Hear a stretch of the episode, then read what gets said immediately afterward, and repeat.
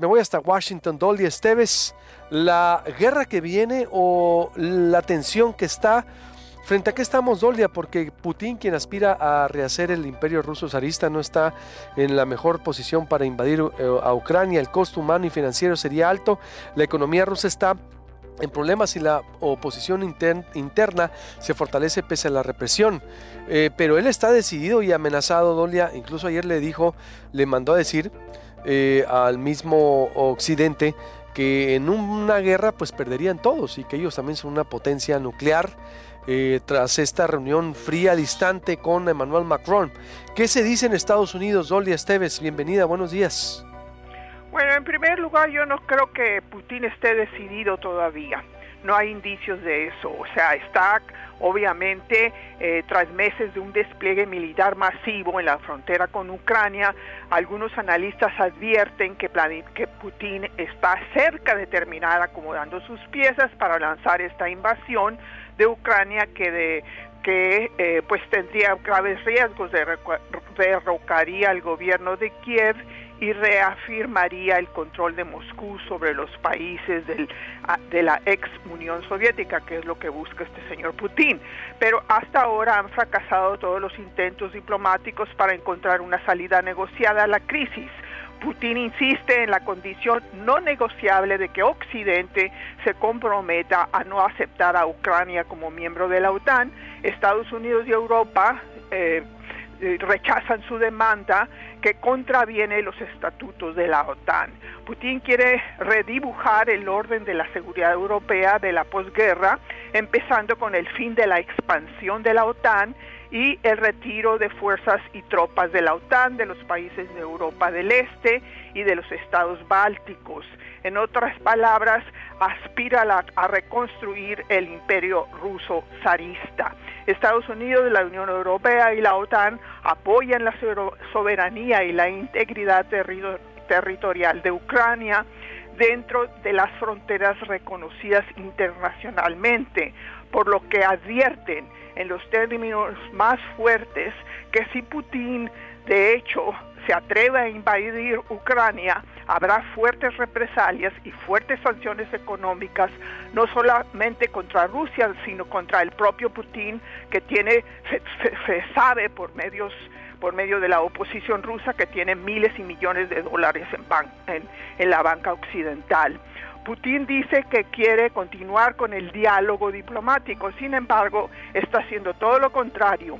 Hoy las fuerzas rusas iniciaron ejercicios masivos en Bielorrusia, eh, frontera con Ucrania, y Rusia tiene 140 mil soldados en la frontera con Ucrania.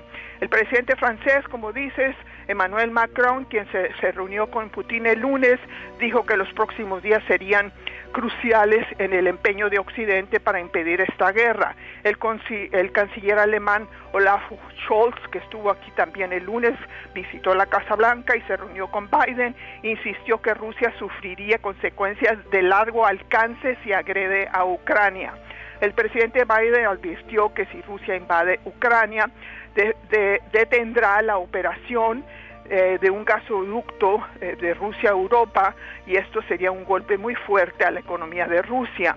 Tres mil soldados estadounidenses llegaron esta semana a Polonia y Rumania para respaldar a esos dos países que son miembros de la OTAN y son vecinos de Ucrania. Las tropas estadounidenses no serán desplegadas a Ucrania en caso de invasión, puesto que Ucrania no es miembro de la OTAN. Eh, la fuerte respuesta de Occidente ha disuadido hasta ahora una posible invasión. Biden, quien ha hablado con Putin varias veces a lo largo de toda esta crisis, cree que el líder ruso, que es un maestro de la manipulación, no ha decidido aún invadir o no. Esa es una, pues una de las tantas especulaciones que existe si lo va a hacer o no lo va a hacer con una creciente oposición interna y graves problemas económicos, Putin no está en la mejor posición de invadir a su vecino sin arriesgar un alto costo humano. De hecho, ayer en una carta abierta, un general eh, militar jubilado ruso pidió a Putin renunciar, renunciar al advertir que la invasión de Ucrania no, eh, eh, dejaría decenas de miles de muertos rusos y convertiría a Rusia en una paria internacional. Y bueno, esa es la situación y mientras que esto pasa, el mundo permanece en suspenso en una situación de preguerra inédita. Y vamos a ver qué pasa, pero eh, pues si alguien dice que sabe que va a pasar, pues que nos lo que nos lo demuestre con pruebas porque ahorita la situación está muy volátil. Bueno pues algún oráculo político eh, consultaremos no sé a ver es decir para que nos nos adelanten no sé no sé quién conozcas tú por acá podemos preguntar en la mañanera o en la ONU no sé la ironía pero sí eh, hay días verdad que de repente la tensión sube hay otros días que al parecer sí logran acuerdo hay encuentros eh, Dolia y exacto eh, estamos ante la expectativa de hasta dónde, pero en Estados Unidos el pulso que es, eh, Dolia, ¿E-, ¿es realmente tú, tú, tú o tu, vaya, tu pulso más bien diplomático? ¿Crees que se vaya a llegar a, derramar el vaso? entre estas negociaciones, porque exacto, yo también creo que ahorita, para imagínate una guerra, que fuéramos una guerra ahora. Bueno, mira, yo, yo no sé, obviamente los europeos eh, este, los miembros de la OTAN, que, incluye a varios ex países de la ex Unión Soviética, eh, toda Europa eh, y eh, Estados Unidos están, lo que se conoce como Occidente, vamos a decir, están haciendo todo lo posible por, por disuadir esta guerra, esta invasión.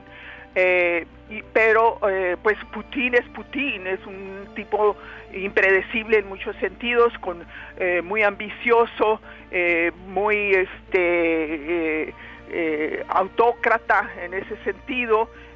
y no sabemos qué puede hacer. Lo que sí sé es que si invade va a tener una respuesta abrumadora, demoledora por parte de todos estos países y eh, puede él mismo este, debilitarse políticamente internamente, es lo que dicen los analistas que conocen bien internamente a Rusia, que está débil porque la economía no, es, no, va, no va bien, eh, hay una oposición que tiene en la cárcel, eh, pero que sigue fortaleciéndose. Acuérdate que hubo manifestaciones enormes no hace mucho en ese país.